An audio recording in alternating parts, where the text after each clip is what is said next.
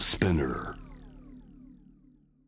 月曜日は僕津田大介が気になっている話題をお送りします。今週は政治と政治家のあるべき姿を考えるいっしゅうかんということで、初日の今夜はななねんはちかげつの安倍政権のメディア戦略とそこから見えてくる教訓についてこの方と考えます。メディアと自民党、情報武装する政治などの著者でおなじみ、東京工業大学准教授の西田亮介さんです。西田さん、こんばんは。はい、こんばんは。よろしくお願いします。よろしくお願いします。まあもう本当に西田さんのところにもいろんな取材があって、いろいろコメントもされてると思うんですが、えーまあ、あのまずはこの安倍、安倍首相のこの電撃辞任表明、そしてまあポスト安倍をめぐる現在の動きについて、まあ、流れ早いなというのと、なんか大きく、ね、大きく変わるのかなこれと思ったら、なんかどうやらこれなんか大きく変わらなさそうぞみたいなことも見えてきている中、まあ、一連の動きについてどんな印象を持たれてますか？そうですね、やっぱりまあ土壇場で決まったっていうところが大きいのかなと思うんですね。というのもまああの前日にまあ会見あるっていうことで、まあ、いくつかの新聞社とかですね、メディアから、まあ、あの念のためっていうことでですね、えー、身柄拘束というのかあ準備しておいてくださいっていう話はあったんですけど、その時点ではまあ基本的にはあ、まあ、政権続くだろうっていう見立てだったわけですね。で当日になってやっぱバタバタバタっと進んでいったっていうところがあるので、誰も予測できてなかった、まあ、もちろんごく一部の政治の関係者を除いてということだと思うんですよね。なのでみんな今この空気を読みながらですね、一気にやってるのかなという印象ですね。なんかね、そういう意味で言うと今日のテーマでもあるこのメディアコントロールというところで言うと、あの辞任劇のいっしゅうかんがなんかすごく印象的だったんですよね。ドラマチックですね。ね、月曜日に、まあ、月曜日とか火曜日とかにあの慶応病院に行って、でまあ、なんかあの検査があったのに検査の確認の割にはまたちょっと早いんじゃないかみたいなのがあって、でそれでそこの体調不安説みたいなものが出てきて、それをまた甘利さんが打ち消してみたりみたいな、結局どっちなのかみたいなの で, で、ねまあ、メディアも翻弄され、さらにはあのそういう、まあ、西田さんにね待機みたいな話もあったと思うんですけど、確か当日か前日か共同通信が速報でこの会見では基本的に新しいコロナ対策の話ですよみたいな、そんな速報とか打っていて、ね、あじゃあ本当にこれコロナの普通の会見なのかななんて思わせておいたと思ったら辞任かよみたいなっていう感じ、ね、そうなんですよね。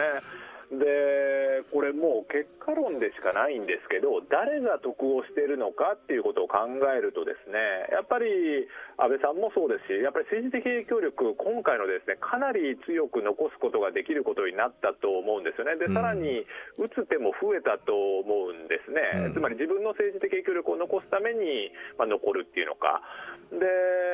それから、まあ、これを引き継ぐですね官房長官もそうですよね。なのでやっぱり得をしているっていうことなんですよね、残ってる人たちが。でそれを好意的に解釈する必要はなくて、やっぱり批判的に見ていかないといけないんじゃないかなとは思いますね、うん、つまり、えーまあ、体調不良で具合が悪くなったこと自体は同情されるべき事項ですけど、まあ、これを偶然と見なすのか必然と見なすのか、まあ、その中間ぐらいのところに真実はあるんだろうなとは思うんですけどね、まあ、なんかねその後も結局、まあ、安倍さんのこの体調のところで言ってた時に、まあ、じゃあ体調のことを話すんだけれども慶応病院が、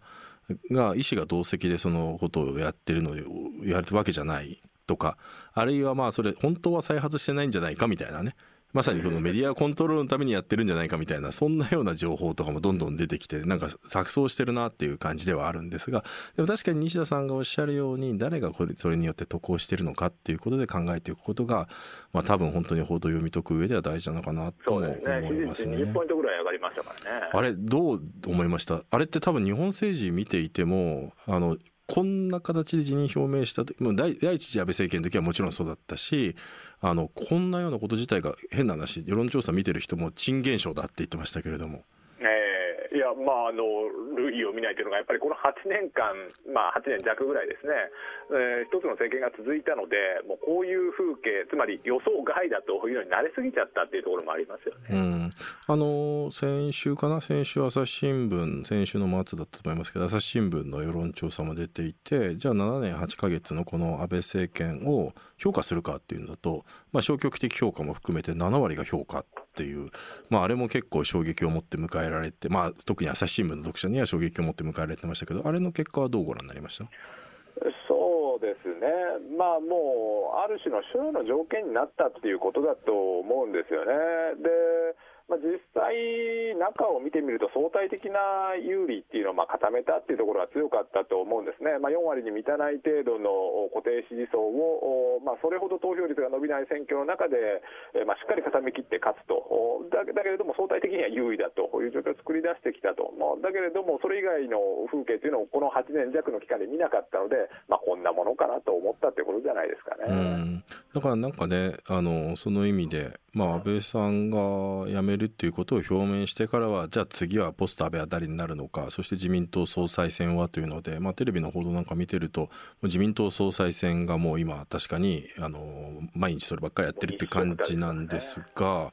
ただそんな中ね、僕やっぱり気になってるのはまさに政治的影響力、何どう残すのかっていうところで、これも突然ですね、あの安倍さんが辞める前に最後にですね、このミサイル防衛体制の在り方を含む新しい安全保障戦略について談話発表するっていうことで、えだからもうやめるっていうふうに表明した人が最後になんか最後っぺのように、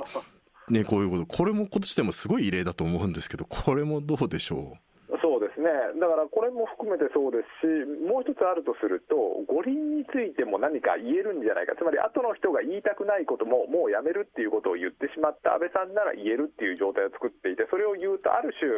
音と義理が残るっていうところもあるのかなと思いますね。うーん、まあ、やっぱりこの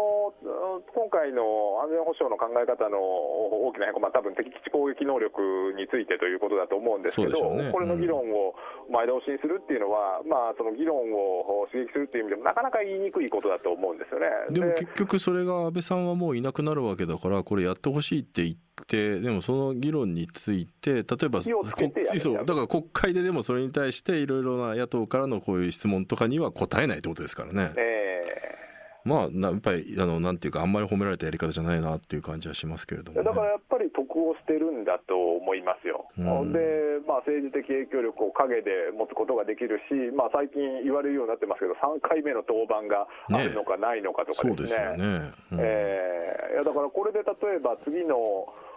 政権が短命で、まあ、なんか混乱したりとかしてうまくいかなかったりとかした時には再登板、待望説とかが出てきたっておかしくないですよね。そうでしょうね。まあ、なんかそういうような状況で、まあ、だから本当にある意味では陰性とも言えるようなね、そういう影響力を残したまま辞めるという状況でもあるし、まあ、一つあとポイントになるのは安倍政権をずっと支えてきた官邸官僚と言われているその官僚の人事がどうなっていくのかっていうところも一つポイントなんでしょうね。まあえっと内閣の人事を一元的に管理するという仕組み自体はですね、えーまあ、この間始まったことでもなく、しかも民主党政権においてもまあ議論自体はされていたことなので、まあ、大きく変わらないんじゃないかと、むしろ次の総理が次の総理にまあ見合う形で、えー、適任の人を選ぶんじゃないか、まあ、この間官邸官僚と例えばあですけど菅官房長官とあの相性が悪いなんてことも言われてきたので、えーまあ、自分と相性の良さそうな人たちに組み替えるということはまあ当然あり得るんじゃないかと思いますけどね。うんはい、そして、まあ、ちょっとここまで前置き長かったんですけれども、はいはい、あの本題です。このななねんはちかげつの安倍政権振り返ると、まあ、メディアコントロール、まあ、メディアコントロールっていうとあの多分いろんな意味が含まれて、そのメディアをいいように操るというよりかは、まあ、そういうような面もあったし、同時に都合の悪いことには一切答えないという形でのメディアシャットアウトみたいなこともコントロールに含まれると思うんですけど、まあ、だからそこのメリハリに非常に長けた政権だったということが多分第二次安倍政権だと思うんですよね。まあ、そこに至る歴史や文脈、西田さんメディアと自民党の中あるいは情報を武装する政治などで分析されているんですけれども、この自民党とメディアの関係というものの歴史を振り返ると、実は結構もともとメディアには対策には力を入れてきた党なんですね。そうですね、まあ、電通との関係も長いということがありますし、えーまあ、にせんねんの前、まあそうですね、もうにせんねん頃からなんですけど、無党派層への訴求をどうやって改善していくのかということで、与野党の間で、まあ、それぞれですね改善が進んでいったというところがある。で、一つのターニングポイントがやっぱり小泉政権における郵政選挙ですね、にせんごねんですねの総選挙において、まあ、当時のある種のテレビ政治向けの戦略の総仕上げみたいなことがあって、自民党は対象したと。でなるほどと、メディアに対して戦略的にアプローチをしていくということは、まあ、意味があるのだという経験が残りで、さらに野党になっていた時期があるわけですね。にせんきゅうねんからじゅうにねんの時期ですけど、まあ、その期間にマスコミがパッと離れたということをよく皆さんおっしゃるんですけど、うん、でネットを使った発信というのをやっていかなきゃいけないということで、ネット向けの方法というのも、まあ、なんていうのか力を入れていったと、そして現在に至るということなのかなと考えています。まあ、もう一つはじゅうさんねんの公選法改正ですかね、うん、ネット選挙の解禁ですね。だからあれですよね、つまりもともと電通とのつながりもあの深く歴史も深いので、まあ、マスメディアの対策というのはそもそも力を入れていたんだけれども、そうですね、まあ、ちょうどその日本でもねツイッターやソーシャルメディアの勢いがどんどん伸びてきて、まあ、なんていうか既存のメディアを時に超えるような影響力を持ち始めたのがちょうどじゅうねんぐらい前で、 そうですね、まあ、その時期になんというか、まあ、幸運にも不運にも、まあ、あの自民党が政権からあの下野したことで、まあ、そこで伸びてきたネットになんていうか活路を見出した結果、そうですね、自分たちで発信する方法を作りたいということだったわけです。もともとだから実はネットにすごい消極的だったんですね、自民党はね。そうですね、例えばにせんねんだいの前半には当時の民主党がインターネット選挙運動を解禁するべきだということを言い、自民党は、まあ、あのもちろんあの個別の議員の中にはあ解禁するべきだという方も、まあ、少数いらっしゃったものの、基本的には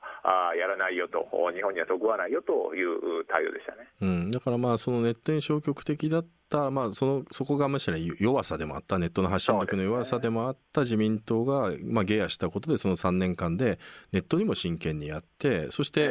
えー、政権に返り咲いた後は、まあ、メディアにもあいわゆるマス旧メディアマスメディアにも、えー、ネットメディアにもある種、まあ、マーケティング的な手法も用いながら強みを発揮することができて、まあ、メディアに対しては本当に強い政党になったっていうことなんでしょうね。そうですね、もう一つはあと組織能力ですね、うん、えっと、野党の場合は、まあ、特に第一党の、まあ、民主党系統ですけど、組織自体がバラバラになってしまっているので、事務職員の方とか、まあ、その事務的な組織がやっぱり解体しちゃって経験が継続的に生かされてないというところが大きいかなと思いますね。でその意味では自民党はもうずっと一貫して存在してますから、あ国会議員もさることながら組織の中にある種のノウハウというのが蓄積されているというところも大きいかなと思いますね。なるほど、はい、それから国会議員も継続しているということですね。なるほどなるほど、えーはいえー、このだいに次安倍政権のメディア戦略で鮮明になった点に、このメディアを、まあ、政権がある種都合のいいメディアを選別していったことにあるんじゃないかと思うんですけれども、それもありますね。これ歴代政権との関係で考えると、これどういうことなんでしょう。例えばですね、単独インタビューを受けるというのがまあ重要な例かもしれないですね、うん、一応まあ持ち回りで順番にやるというふうになってたわけですけど、例えば憲法の問題について、憲法改正についてですね、えーまあ、ある新聞社の単独のインタビューを受けるというようなことをやると。でそれによってある種メディア間の均衡を崩していくと、まあ、その慣習を破っていくことによって逆逆に、えーまあ、今話題になるニュースバリューがあるところを、まあ、単独でも受けるんだよというところを見せていったというところはあるのかなと思います、うん、まあ、よくこれもね言われることで、まあ、なんていうかそれがメディアコントロールにどれだけ影響あるのかっていうのをちょっと証明できないんで難しいんですけれども、ね、これ 端, 端的な事実としてあの会食が増えたっていうのありますよね、メディア幹部との。あのそうですね、あの例えばだから、えー、と麻生政権の時、まあ、麻生政権短命だったっていうのもあるんですけど、麻生さんの時ってあのメディア幹部との会食ってさんかいぐらいしかなくて、民主党政権のさんねんかんでも首相変わってますけど合計でさんかいしかないんですよね。なんだけれどもこれもう安倍首相の場合はもうそれが多分もうひゃっかい近くメディア幹部とこの会食をしているっていう、まあちょっとこれは異常なぐらいの増加率だなみたいにも思うんですけど、この辺ってどうご覧になります？そうですね、まあ、この辺りの空気感っていうのは割と日本の独特の政治報道文化みたいなところがありますねなんかでもであのお茶を濁してるような言い方ですねえっと、いやなんでかっていうと、これ別にお茶を濁してるわけじゃなくて是々非々だと思うからですね、うん、でもちろん否定的に言うならばこれはもう原理原則通りでメディアと政治は独立しているべきだということですね、うん、ただその一方でメディアが一枚岩になることによって政治に対して強力な権力監視機能を果たしていた時期もあった、うん、と思うからですね。そうなんです。今はちょっとそうは思わないんですけど、うん、それはやっぱり例えば新聞ジャーナリズムもそう、それからが、まあ、今ちょっとテレビジャーナリズムってどこにあるのかよくわからないんですけど、ワイドショーとかね、害悪の大きいですもんね。うん、えーでだからそういうものが機能していた時期にはですね、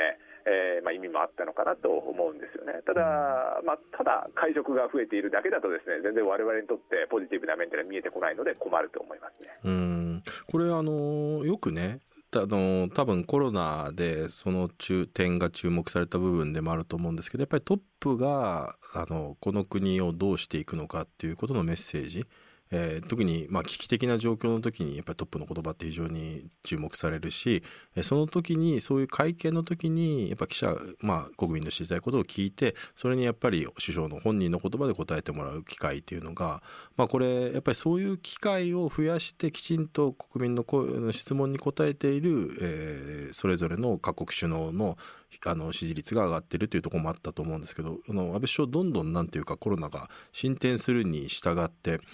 国民の前に出てきて直接質問する機会が減っていっても思うんですよね。このあたりどうご覧になってました？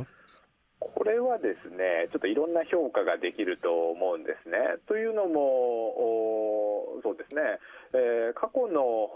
震災対応と含めてですね、まあ、日本のリーダーの記者会見がうまかったケース、良かったケースはほとんどないということですね。だからまあ下手のが下手であることというのは、まあ、デフォルトだと標準だと捉えることもできると。でそれからあ、まあそうですね、これもいろんな評価が可能なんですが、コロナの対応というのはですね、まあ、結果だけ見ればそれほど悪くない現状がある一方で、まあ、内閣支持率が端的に下がっていったのはコロナ対応だけではなくて政治的なアクシデントがたくさん相次いだということも重なってるんだと思うんですね。まあ、森友かけ桜を見る会、まあ、結局のところ、ね、説明責任が十分果たされてないということが、まあ、世論調査でもね明らかになっているわけですけれども、 そ,、ねまあ、その中でやっぱコロナの説明も十分じゃなかったということが、まあ、支持率の低下につながっていったわけですよね。そうですね。あと総理の記者会見が遅かったということはもうこれは端的に指摘できると思います。にがつの末日で学校休業を行う直前にですね、まあ、出てきたということですから、それまでは国民向けに、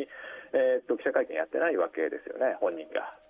これはね、あの新聞労連の南明さんなんかもよく指摘されて、まあ、多くのメディア人言論人が指摘していることでもあるんですけども、やっぱり首相の会見がなんかあの噛み合わない感じがするんですよね、記者の質問と答えが。でそれの多分大きな原因っていうので、いわゆる、まあ、専門用語になりますけどさら問い、えーはいはい、何か質問をしたときに首相が答える。でもその答えたことに対してさらにまたズバッと切り込むっていう追加の質問っていうのが一個もないんですよ。で一個もないのはこれ内閣記者会とのそのルールで、えー、追加の質問ができないということを、まあ、記者の側が飲んじゃっているからなんですけれども、だから結局なんていうかあのさっきも西田さんがおっしゃってたジャーナリズム の, その権力を監視するという機能が十分に果たせなくて、まあ、なんていうかもう牙を抜かれたような記者たちみたいな感じの構図になっちゃってたんですけど、まあ、これもだからある意味安倍政権になってから見える 見, 見, 見られるようになった光景でもあると思うんですね。この辺いかがですか？まあ、そのあたりは慣習的な側面も大きいのかなと思いますね。でただ切り込みということでいうとやっぱり甘くなっているという印象は拭えないなと思いますね。でそれから、えー、記者との質問に対してですね、自分が後編で言ったことをただ繰り返すだけということが相次いでいました。これはまあ国会の答弁でもそういうのが見られましたよね。うん、あのそういう意味で言うとね、まあ、政局絡みの話で言えば、まあ、菅官房長官まさにその安倍政権、まあ、なんていうか防波堤ですよね。首相のところまでそう、ねえー、そういうような、なんていうか説明しなきゃいけないようなことを、とにかく記者会見しますからね。そうなんですよ。菅さんも毎日記者会見やって、でもそういうものがたくさん質問が出てきても、まあ、なんていうか指摘には当たらないっていて、もうにべもなくやって、それで結局そこから先できなくて、しかもまあそういうふうに何度も何度も質問する記者を、まあなんていうか排除するような動きとかもあったりとかで、まあまさに強権的にメディアをコントロールするその防波堤の役割を果たしてた、まあもう最も大きな当事者でもあると思うんですけど、まあそういう彼があの菅さんがもし首相になった時に、まあちょっとね官房長官と首相という立場が関わるわけで、このあたりってどうなっていくっていうふうに予想されます？そうですね、まあ、単にこわもて一辺倒では一般的な、まあにそうですねまあ、記者会見みんな見てるというわけじゃないので、あの官房長官会見は見ない一方で総理会見というのは多くの人の目に留まるわけですよね、うん、なのでそこでどういう物言いをするのか表情で言うのかということはまあ大変重要なので、おそらく今ソフトなイメージをですね打ち出すべく、まあ、エスエヌエス も急に投稿増えましたよね。でなんか甘いものが好きだとかそういうイメージが作られていっている印象を受けますけどね、まあ、マーケティングですよね、うん、そうですね。テレビも喜んでそういうものを報じているってことですね、うんこれはでもあの、まあ、西田さんね、よくやっぱり今の自民党は、まあ、メディアの弱点っていうのをよく見ているっていうふうにおっしゃってるんですけども、具体的にはメディアのどういう弱点をどのようについてるんでしょう。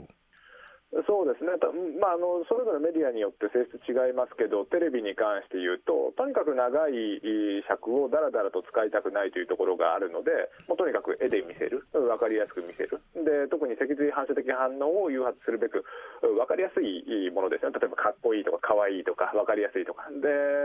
まあ、その実態とかけ離れたイメージというのを持ってもらう方がまあ好ましいということで、まあ、こわもての官房長官イメージがあるのだとすると、今はむしろソフトなイメージっていうのを強く打ち出したいのかなという印象を受けますね。なんかそういう意味でね、まあ、安倍政権のこのななねんはちかげつのメディア戦略ということを考えたときに、なんか結構印象に残ってるのはやっぱりかなり地上波テレビも共犯になった部分があったんじゃないかなと思うんですよね。そうですね。具体的にはやっぱり、まあ、フジテレビは特に顕著で、ただにせんじゅうよねんにあの笑っていてもが終了直前だったと思うんですけど、えー、あのテレフォンショッキングに ね, ね歴代の首相で初めてテレフォンショッキング出てるわけですよね。なえなんでっていう感じでもありましたけど、まず出てたし、あるいはあの松本人志さんがやってるワイドなショーにもうあそこにもゲストで出てきているし、まあ、あとはなんかあの選挙直前にね、あの吉本新喜劇にサプライズ出演みたいなで、まあ、しかもそれ、それをまたテレビがね危機として報じるみたいなことがあって、まあ、結果的にやっぱりだいぶなんか宣伝に加担してるようなところもあったのかなとも思うんですけど、これもだから、まあ、今までには見られなかったある種のメディア戦略ですよね。そうですね。でなので今回の政権の特徴っていうのは、まあ、エスエヌエス もさることながらテレビ政治の完成形なのかなという印象がありますね。で安倍さんというのは、まあ、あの小泉政権の時で党と政府の要職を務めてきたわけですね。官房長官もそうですし、官房副長官もそう、それから幹事長もやってるはずですね。でその間に党の改革とかメディアの改革もやってきたと。で当時というのはやっぱりテレビが圧倒的に強い時代ですから、それをか、まあ、その先べんをつけたのがあ小泉さんで、えー、それを引き継いで、えー、完成を一つ、まあまあ、時代を作ったのが安倍さんなのかなと思いますね、うんまあ、それこそね ティービーエス のテレビっていう意味で言うと、まあ、どちらかというと、まあ、安倍さんに批判的な ティービーエス の報道番組に出た時に、要するに街の声でえー、街の人の声に対して、えーまあ、批判的な声を評価したいのが、これが切り取りじゃないかと、要するにこれ変更報道じゃないかっていう、要するに、まあ、テレビの報道ではよく使われる街の声、まあ、あの手法がいいのかどうなのかっていう是非はあるんだけれども、各局の近いところでパッと撮ってるだけですからね、うん、そうだからまあそれはそれとして、ただやっぱり具体的にやっぱ政治家で権力を持っている人が番組に出演した時にこの手法はどうかと思うっていう内容にまで口を出すっていうのが、で今までもだから安倍政権以前ももちろん政治家とか党っていうのは当然メディアに対して文句は言ってたんだけれども、なんかもうちょっと公正に頼みようぐらいのなんていうか一枚紙で終わってたのが、やっぱり具体的に手法、マスコミの手法を指摘して内容に介入しようとしたっていうこと、あるいはまあ エヌエイチケー であれば人事を通じて自分の近いところ、政権に近いところの人を送り込んだっていう、このあたりもすごく特徴的でもあったと思うんですけど、このあたりいかがでしょう。そうですね、まあ、小泉政権の時にも同種のことがあって、当時の安倍さんとかが エヌエイチケー に対してですね、まあ、直接乗り込んでまあ文句を言うなんてこともあったわけですから、その意味では今に始まったことではなくて、かなり長い歴史があることなのかなと思いますね。うん、これね、まあでもあの西田さんがさっきおっしゃった実はテレビ政治の完成形じゃないかっていうのは、僕もなるハッとさせられる、なるほどなと思った部分でもあったんですけど、まあ、一般的にはやっぱり安倍政権っていうと、安倍政権批判する番組とか論調に対してそれを攻撃する書き込みがネット上に溢れていて、やっぱネットから絶大な支持を集めていて、まあ、それを、まあ、ある種トランプ大統領みたいにね、あのそういうネットの支持を背景に支持を広めた政権だっていう、そういう印象を持つ人もいると思うんですけど、このあたりいかがでしょう。そうですですね。でだけれども安倍さん本人はですね、おそらくネット的なものにそれほど詳しくないんだと思うんですね。自分で投稿されてる印象ってのはあまりないですね。むしろサポートをするチームのことがですね報道されるぐらいですから、自分で投稿したりするというよりも周りがサポートして、そういうものと エスエヌエス 上の相性がすごく良かったということなんだと思いますね。ありましたね。そういえばなんか、ね、僕も思い出しましたけど、あの今ね群馬県知事の山本一太さんがね、そうなんですよね、山本一太さんが首相のアカウントから間違えて自分のアカウントで間違えてやってあ、そっか、ね、安倍さんの エスエヌエス の中の人は山本さんだったんだみたいなねっていうことありましたもんね。でまあ、参謀だみたいなこともあの山本知事おっしゃってたりとかしてましたからね。あとはなんかあれでしたね、まあ、メディアコントロールという意味で言うと、あのー、あれでしたね、あのー、自民党の議員の人がニコ生の番組であの黙れババアって言って、えー、あの福島みずほさんに対してね、あの平井拓也さんかなが書き込んだことが後でバレてしまってみたいなそんなようなこともありましたね。そうなんですよね、うん、でだからやっぱり世代的に自分でその エスエヌエス が好きで積極的に書いたりとかっていうのは、もう一世代二世代若い橋本徹さんとかとは例えば全然違うタイプなんだと思うんですよね。だから、うん、おそらくその、S、本当の意味で、まあ、トランプでもいいんですけど、ああいう人が日本に出てくるのはもう少し代替わりしていかないといけないのかなと。だからそういう意味で言うとお河野さんとかおそらくはご自身で書かれているんだと、おそらくというかまあ受注白そうだと思うんですけど、うん、あえてご自身で書いていく人たちが出てきている。でそれがどうなるのかってのはちょっとまだわからないわけです。つまり政治的に成功するのか、あそれともどこかで頓挫するのかってちょっとまだ全然わからないわけですけど、しかし、えっと、河野さんもですねこの間だいぶ知名度も政治的影響力も増していってるというところがありますから、そうなった時に本当の意味での日本における エスエヌエス 政治、ネット政治の時代が来るんじゃないですかね。まだ来てないと思ってるんですよね。うん、エスエヌエス 政治がでも来たということ、例えばだからまあいち早く来たのはまあアメリカなんかなわけですけれども、まあ、決してそれがなんかいい結果をもたらしたようにも思えない部分もあって、これ日本でこの エスエヌエス 政治がもう少し台頭するようになってきた時にどんな影響が考えられます？日本の場合だとテレビとネット エスエヌエス の距離がやたらと近いという問題があると思ってるんですね。でなのでどうなるかというと、テレビで報じられたものがネットに流れて、ネットに流れている話題がテレビという、まあ、今のものがどんどん強固になっていく。だから日本における エスエヌエス 政治というものはこの今の現状のテレビ政治の延長線上にあってしまうんじゃないかというような気もしています、うん。まあ、だからテレビの悪いところが変わらない方にはちょっとネットの方もこの荒れた状況もなかなか改善しないっていうね、なんか厄介なね、なんかあのこういう連関があるのかなって気もします。なかなか政策論争をするとかですね、でしかもある種の勝ち負けと結びついていて、態度変容をするということが勝ち負けのように思われてしまっている、うん、とにかく何でもいいから断言して、えー、それを強弁しきるというのがいいと思われてしまってますから、うん、そういうその風潮が変わらないとですね、なかなかあいい方向にはつながっていかないのかななんて気がしますけど、ね。まあ、それは自民党だけじゃなくてね、ま、維新、維新なんかももう大体そんな感じですからね。あの最後に伺いたいのがですね、やっぱりまあ安倍政権のメディア戦略最悪だった、早く改善しろなんてまあ声高に文句言ってる ば, ばかりでは多分改善しなくて、このななねんはちかげつからやっぱり教訓を導き出せるとしたらどういったことになるのか教えてください。そうですね、過去にあったことをやっぱりきっちり思い出していくということだと思いますね。で個人はなかなか思い出せないので、メディアがですねきちんとどんなことがあったのかということをですね、選挙が近くなった時に思い起こす作業をしていくと、これは別にもうネットかマスかということを問わないと思いますね。どこもきちんとできてないので、えー、そういうことをするメディアが出てこればいいなと思いますね。うん、まあ、やっぱり結局のところ、まあ、誰が敗北したのかっていうとメディアが敗北一人負けしたのかなっていう感じもしますね。そうですね。まあ、でもまあ、あのそんなことばっかり言っててもしょうがないので、まあ、あのメディアもね、まあ、この番組も実際メディアですからやれることをやっぱりちゃんとやっていくしかないわけですけれども、西谷さんどうもありがとうございました。はい、ありがとうございました。